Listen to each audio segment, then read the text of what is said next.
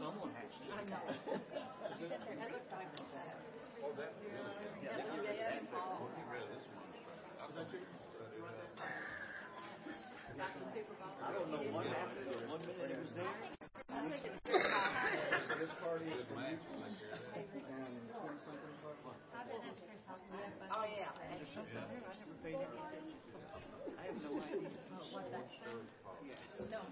I don't see it there. Good morning, everyone. Welcome. So glad you are here today. It's great to share this time of fellowship and worship together, and we welcome everyone. Uh, we welcome our guests especially. Uh, you're very important to us. We're glad that you're here and hope God's going to bless you in a very special way. Let me remind everyone of our attendance sheets on each row. We'd like to ask if you would to take those and fill, fill them out so we can have a record of your attendance with us this morning. Uh, just provide the information you feel comfortable giving to us. But if you'd like to receive our email newsletter, it's a great way to keep up with the activities and opportunities at Community Baptist Church. Please put your email address on there. and We'll get you on the list that comes out every Thursday morning. And uh, so uh, we'd invite you to do that. Uh, speaking of some of the things that we have coming up, we have a uh, blood drive uh, that's coming up on February the 8th. And if you would like to donate blood, if you want to make a, uh, a, a reservation, a reservation, an appointment uh, for giving blood, or if you'd like to volunteer, see Jika, and she will be glad to sign you up for that. And uh, as, as we mentioned uh, uh, past couple of weeks, we have started a study on Wednesday evenings on time. And uh, this week's subject will be a time for hope. So we invite you to come and be a part of that. We have dinner on Wednesday at 5:45, and then our uh, Bible study time will begin at 6:30. And as you notice in your bulletin, there is an open enrollment for the choir. So we're welcome uh, to have new choir members, and our choir is growing, and they're doing a wonderful job, and we're grateful for them. And you can be a part of that as well. Uh, also, there was a uh, note here, so let me see if I can. Chris is, is maybe I'll get you to uh, interpret this. It says a Super Bowl gathering at the Hop Goods next Sunday on Super Bowl Sunday at uh, 5 o'clock, and this is for the 20 something class and the youth. So that's from sixth grade up to Rachel. that's what it says there. From sixth grade up to, to Rachel. And then a new members dinner on February the 19th at 5 o'clock. Okay. More information of that on that is coming. So we have lots of things going on here at Community Baptist Church.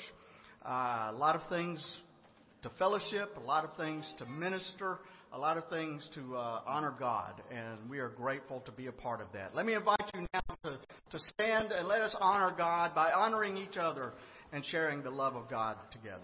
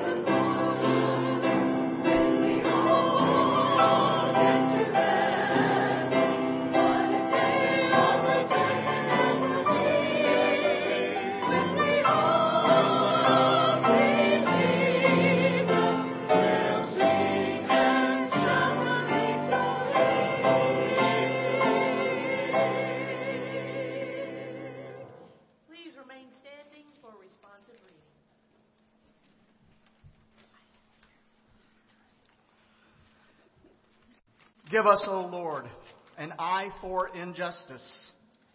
For it is only when we are able to recognize injustice and feel its awful sting that we will be moved to make things right. Give us, O Lord, a tender heart.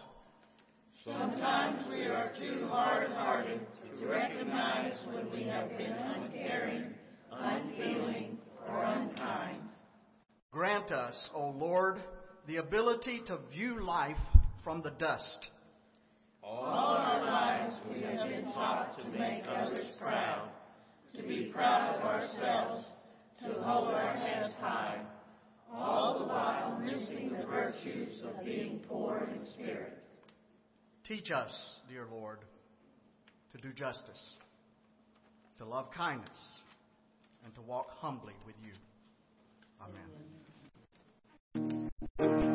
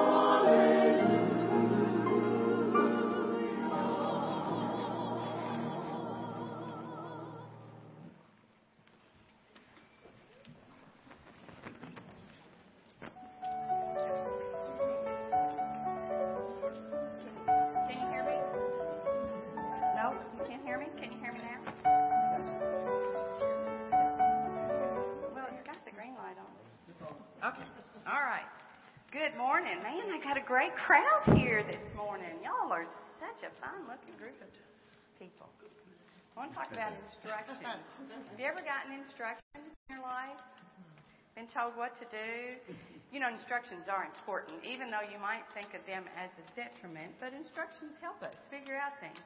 Now, I know a lot of things uh, come with instructions. When you buy something new, you get instructions. But um, the big thing now is people look on YouTube for instructions. My daughter, washing machine was broken, and she uh, got an estimate on how much it was going to be to get it fixed. And she thought she would check it out on YouTube. And I want you to know she figured it out by watching YouTube, the instructions that gave her to fix her own washing machine. Wow. But uh, I know I'm impressed. Um, she probably would be. She probably would be glad to do that. Um, we also need instructions because sometimes things that we already know how to do, we need to go back and check. I brought these instructions for a Yahtzee game. Have you ever played Yahtzee?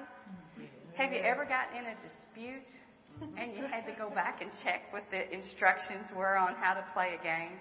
Instructions are a good thing to do to remind us of things that we need to, uh, the rules that we need to follow and things we need to do. Now, anybody here know how to make uh, a peanut butter and jelly sandwich? You want to come and tell me how to do it? I have I have ingredients. I do believe for a peanut butter and jelly sandwich. So, do you want to tell me how to do it? You can sit there and tell me. What should I do?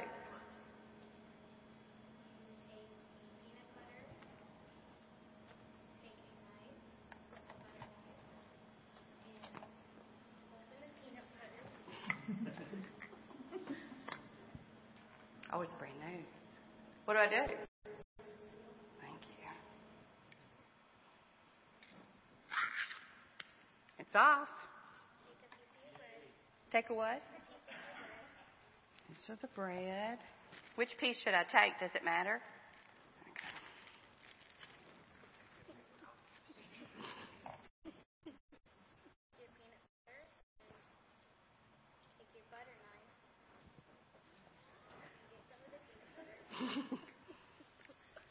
That enough? Smear it on my bread.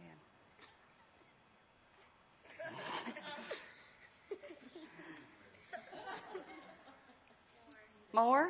Do the same thing again? All right. How's that? Okay, good. All right, now what? That's a peanut butter on bread. Then take your other piece of bread. Take your jelly.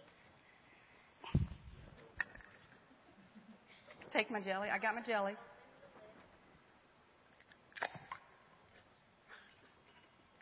Take your knife and put some jelly.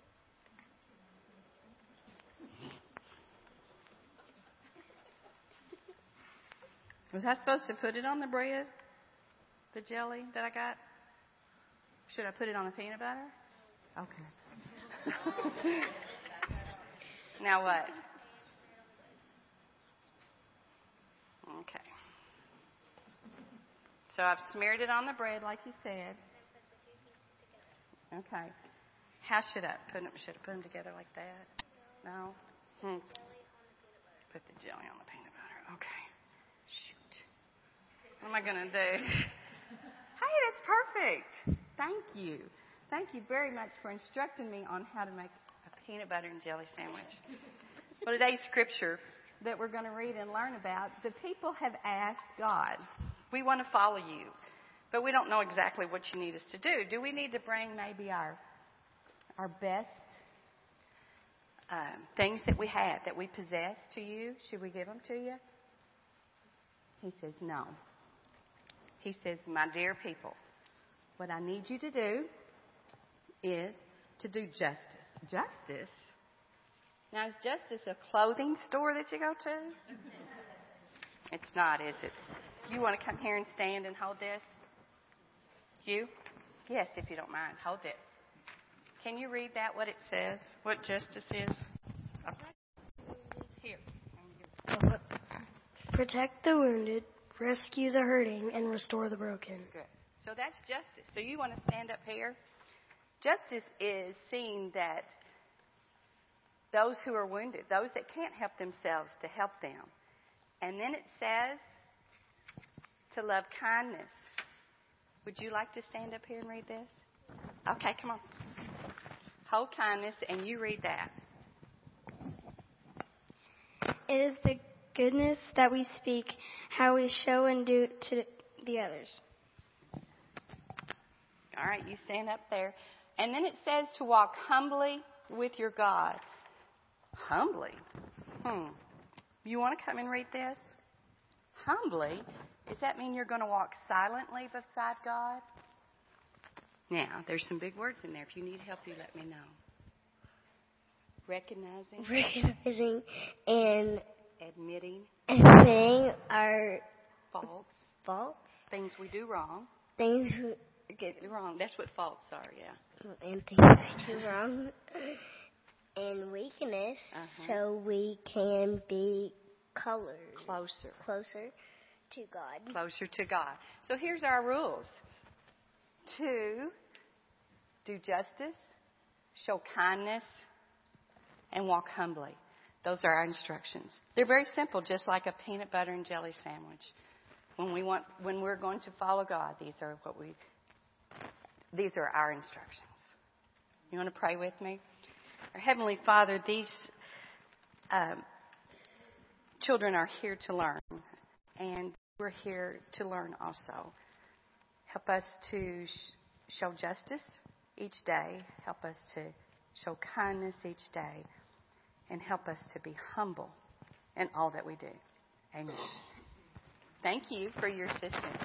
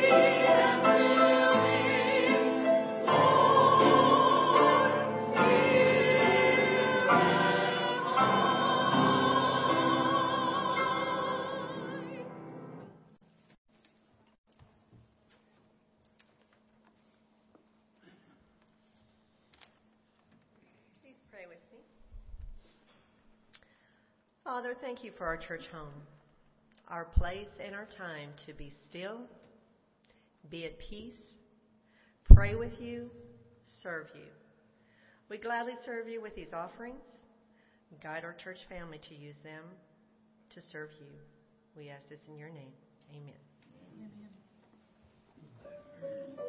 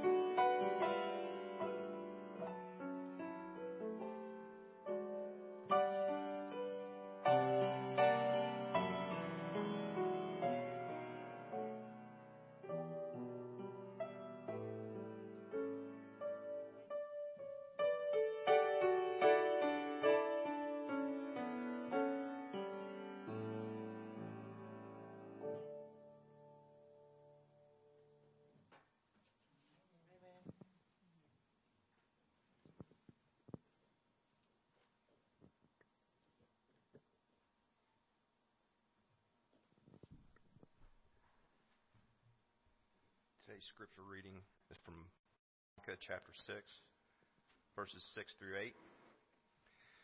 With what shall I come before the Lord and bow myself before God on high? Shall I come before him with burnt offerings, with calves a year old? Will the Lord be pleased with thousands of rams, with ten thousands of rivers of oil?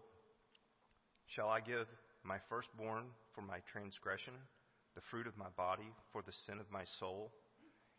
He has told you, O mortal, what is good and what does the Lord require of you but to do justice and to love kindness and to walk humbly with your God. This is the word of the Lord. Thanks be to God.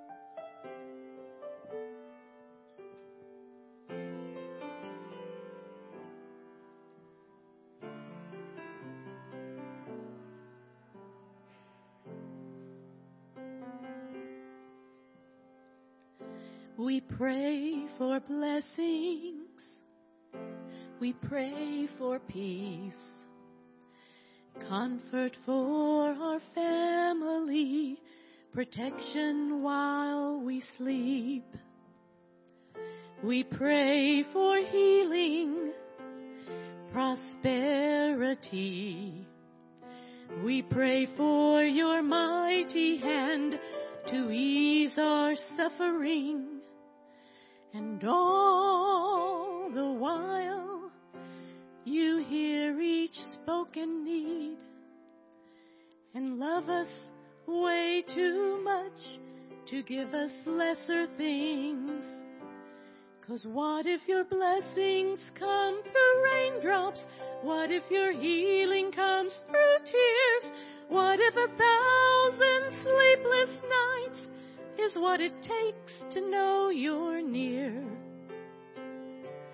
What if trials of this life are your mercies in disguise?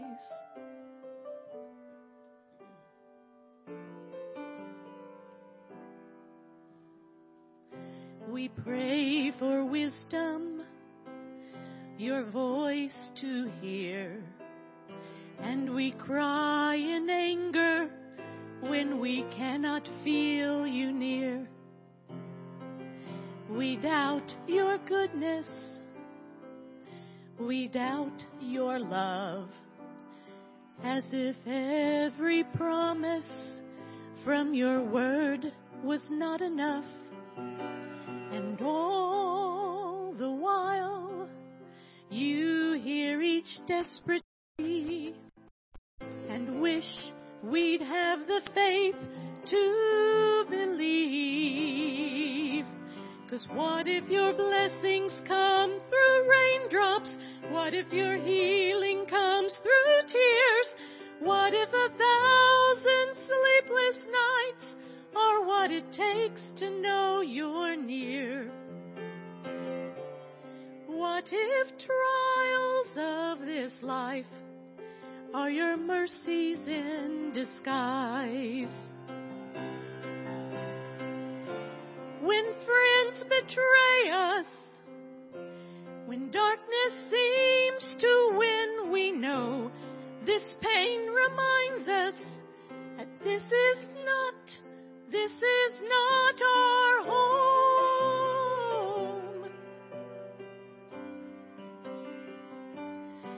What if your blessings come through raindrops? What if your healing comes through tears? What if a thousand sleepless nights are what it takes to know you're near? What if my greatest disappointments or the aching of this life is a revealing of a greater thirst this world can't satisfy? What if trials of this life, the rain, the storms, the hardest nights, are your mercies in disguise?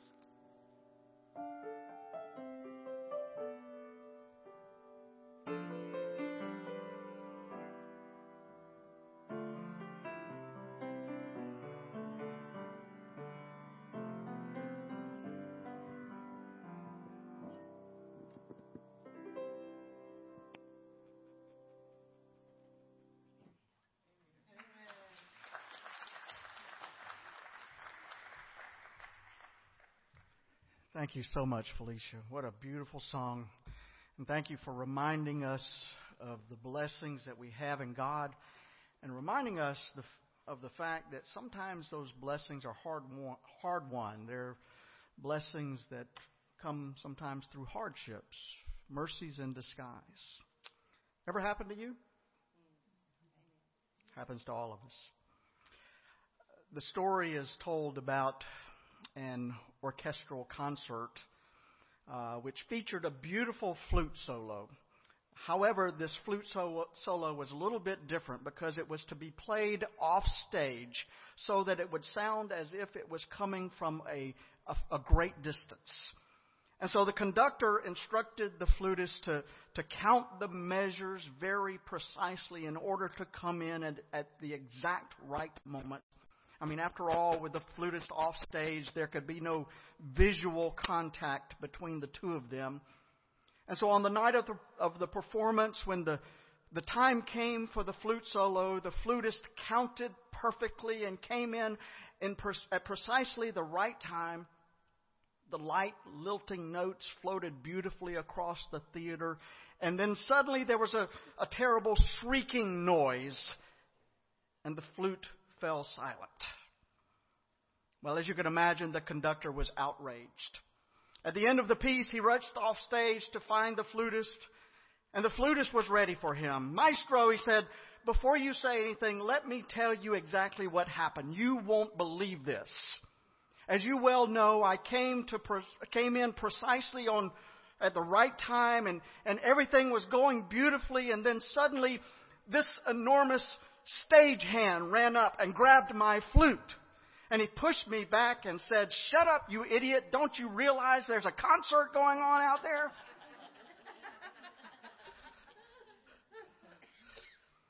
that poor flutist. It was only doing what he was supposed to be doing.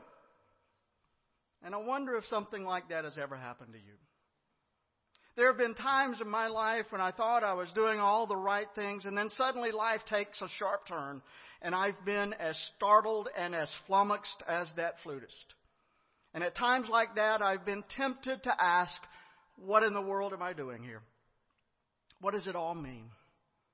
What does God really expect from me? And sometimes those feelings even bleed over into my religious life. Things aren't going the way I expect them to be going. I think to myself, how far do I take this religion business? How much does God really demand out of me? And of course, there's an answer to that question in the Scriptures. I suppose that few verses in the Old Testament or the New Testament are better known than Micah 6, verse 8. God has told you, O human, what is good. And what does the Lord require of you but to do justice, to love kindness, and to walk humbly with your God? I suspect that this, test, that this text is, is well known for two reasons. First of all, it has three very easily discernible sections, which makes it easy to deal with. Do justice, love kindness, walk humbly with your God. The verse itself provides a neat, tidy little sermon outline. You know, my sermon professors used to say three points in a poem, you know, and you're good. But so that's one reason the, the, this is such a, a well known passage of Scripture, I think. But I think the second thing that makes this so well known and so important is that it deals in a very simple manner with that age old question what does God want from us? What does God want from us? What does God want from you? What does God want from me? And one of the reasons that I like this text so much is that it is just as relevant today as it was in Micah's world thousands of years ago. Micah is considered one of the minor prophets. We don't know very much about Micah except that he lived probably around 800 years before Jesus. And like most of the prophets, Micah spoke out on behalf of the downtrodden and the exploited people. He kind of centered his uh, ministry on in Judea. And he had a particular passion for the poor farm workers who were suffering at the hands of powerful landlords.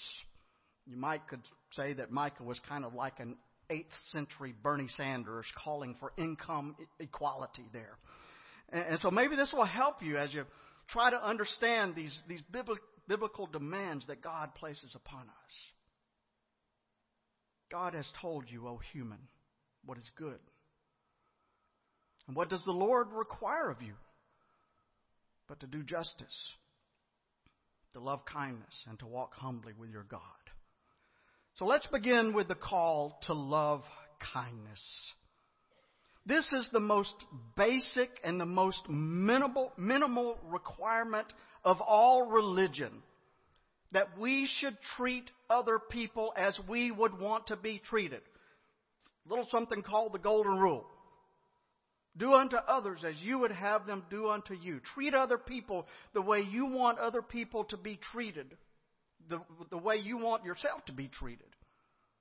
Over two centuries ago, that great Quaker gentleman, William Penn, wrote these immortal words I expect to pass through life but once. If therefore there be any kindness I can show or any good thing I can do to any fellow being, let me do it now and not defer it or neglect it, as I shall not pass this way again. My friends, all good religion begins here. We may not be able to agree on everything, Indeed, we have some areas of our lives in which we are, we may be in sharp conflict with one another, and that's okay. I don't believe that God has called us to live in lockstep agreement with one another. And I fear that we have seen the worst in us during this past political season. But, folks, listen to this God has called us And we as a church, Community Baptist Church, we have put ourselves out there as a church where everyone is accepted and where a, diver- a diversity of opinions is encouraged. And God has called us to treat each other with civility and with simple human kindness, even in spite of our disagreements. That's kindness. I saw a story not long ago about a man named Patrick Connolly.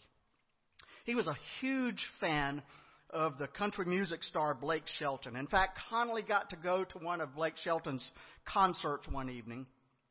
But unfortunately, Con- Connolly is in a wheelchair. And so, what happens at one of these concerts? Most people stand up, you know, and, and they're clapping and singing along. And so, all he could see in the, of the concert was the back of people who were standing up in front of him until the most amo- amazing thing happened. You see, without even asking,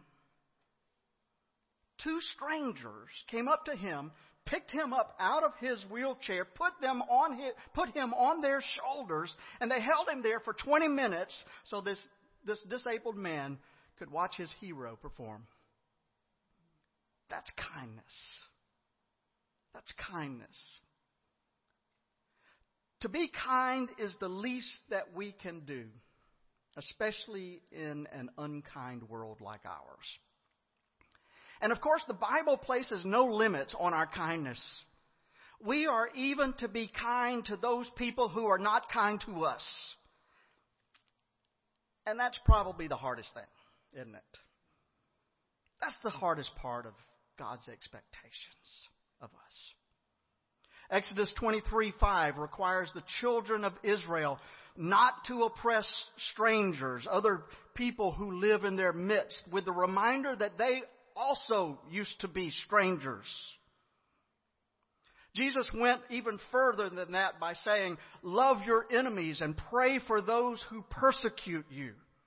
So you see, there are no limits placed upon our kindness. We are to pour out acts of love and generosity even towards people we don't think deserve it.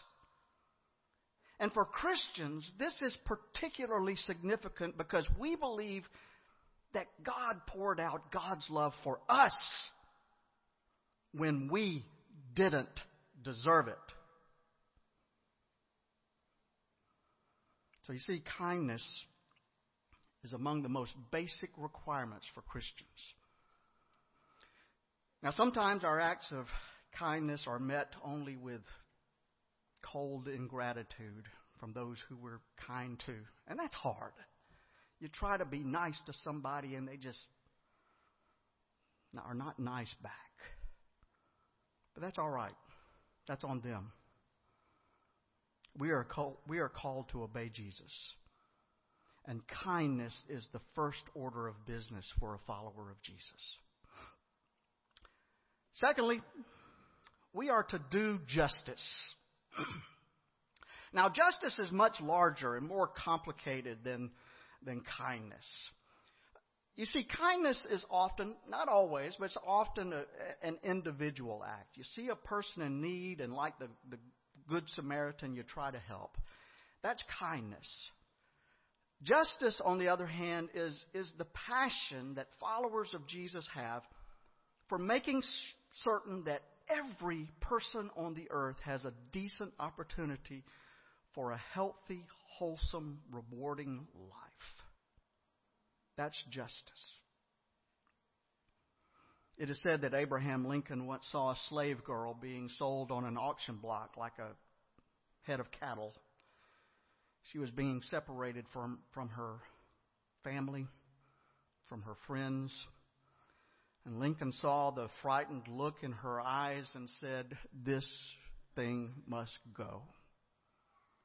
He was talking, of course, of the institution of slavery, and he dedicated his life to the destruction of that barbaric institution of slavery. That's doing justice. And I would say that there is no concept that is more Christian nor more American than this demand for justice. Wherever there are people who are oppressed, whether it is political oppression or economic oppression or racial oppression or whatever form that oppression may take, we must raise our voices in opposition. Pastor Ed Markquart gives a good example of the difference between kindness and justice. He reminds us of a story from Charles Dickens' time when many 12 year old boys were working in the coal mines down in the dangerous shafts. And, and that happened here in the United States as well in many parts of the, the coal region, perhaps right here where we live. But their lives were miserable. But that was, that was what was expected of a 12 year old boy in those days from a poor family. They were expected to have a lifetime of hard work down in the mines, beginning when they were just small children. And so the church tried to be kind to these poor boys. They offered presents at, at Christmas time. Their families received charity and holiday turkeys. The church would, would pray for these little boys working their fingers to a bone in, in, in the mines and suffering terribly from it. But one day, some determined leaders passed a much needed law which said that these little boys could no longer work in the mines in fact, the law insisted that they go to school instead. That, my friends, is the dis- difference between kindness and justice. Kindness is giving Christmas presents to disadvantaged boys in coal mines. Kindness is giving their families turkeys during the holiday season, and kindness is praying for them, and all of that is well and good. There's certainly not enough kindness in this world to go around. But doing justice is working to change the law so that it is illegal for little boys to work in coal mines in the first place. I'm afraid that we in the church are content to be kind. And don't get me wrong, kindness is great. But that's just the beginning of our walk with Jesus. It is the bare minimum of what we are called to do. We are to love kindness, but we are also to do justice. Someone has illustrated what doing justice is with, with a fable. It seems that two people were strolling along by the river when suddenly they were looking out and they see a baby in the river. And so they jump in and they rescue that baby and turn him over to a kind stranger who rushes the baby to the hospital. the next day they're walking along the river again and they see two babies in the river. So once again they rescue the babies and they give the babies to two other strangers who rush them to the hospital. And the next day they're doing the same thing and they see many babies in the river. And so they called the emergency medical service and, and rescued as many babies as they could, but some of them struggled and drowned. The first man says to the other, Isn't it wonderful that through our faith we are here during this tragic time of need and we were able to save some of these babies? And the other man said, Yes. But I think we better go upstream and find out why these babies are being thrown into the river. Now, rescuing the babies is obviously important. It's an act of kindness. But going upstream to stop the babies from getting thrown into the river, that's an act of justice. We need both. We need to be kind, but we also need to be champions of justice. And it doesn't matter whether it's in Syria or Sudan or Africa or here at home, where there are people who are being treated cruelly we have a mission. Doing justice is a lot harder and it's a lot more complicated than loving kindness. But it's just in, as important in our Christian walk. And I know that that's not a popular theme in our present world. Some would say, let the babies fend for themselves. Charity begins at home. But for people who recognize that their lives have been bought by the blood of the cross, that kind of attitude is repulsive. We are here today because God so loved the world that He gave His only Son. And we are here today because there was a man in Galilee who cared more about us than he did himself. And if our response to that wonderful grace of God is only to shut ourselves off in our little designer cocoon with our luxury automobiles and expensive high tech toys and big screen TVs while the rest of the world goes to hell, then we are in deep spiritual trouble.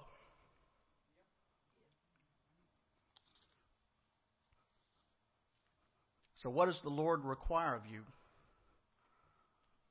But to do justice, to love kindness, and to walk humbly with your God. Few characteristics are as appealing as much as, as a person of genuine humility. So that's the last thing. Three points in a poem. Without the poem. to walk humbly with your God. But Micah is talking about a special kind of humility here. This is the same kind of meekness that, that Jesus praised when he said, Blessed are the meek, for they shall inherit the earth. Jesus was not talking about the, the shy, timid mouse of a person who is content to be the world's doormat. That's not what he's looking for here. Rather, what he's talking about was a person who is so committed to serving God and to serving other people that they have an astounding impact on our world. A humble, truly humble person can do that. I learned recently that there's a practice that goes back to the heyday of, of the great western cattle ranches it's a practice of using a burro, a, a donkey, to help tame a strong steer, a rambunctious steer. And it worked like this. The steer, bucking, you know, what you've seen them, buck around and they twist around. They're, they're strong, they're big, and they're, they throw their weight around. So they jump and they buck, and, and what they do is they, they halter a little burro, a donkey, to a steer. And the two are turned loose on the range, and like a scene from an old Laurel and Hardy movie, the steer and the donkey can be seen disappearing over the horizon, and the donkey, I mean, the steer all this time is bucking, and that poor burro is getting bounced around and, and, and tossed all over the place like it was nothing. And they'd sometimes be gone for days. But eventually they would come back home with the burro in the lead trotting along for home with the submissive steer in tow. You see, somewhere out there, that steer would become so exhausted from trying to get rid of that donkey that the donkey would eventually take mastery and lead the steer. Now, that donkey might appear to be meek or humble, but through determination and persistence, it conquered the steer. That's the kind of meekness that Micah and Jesus were talking about.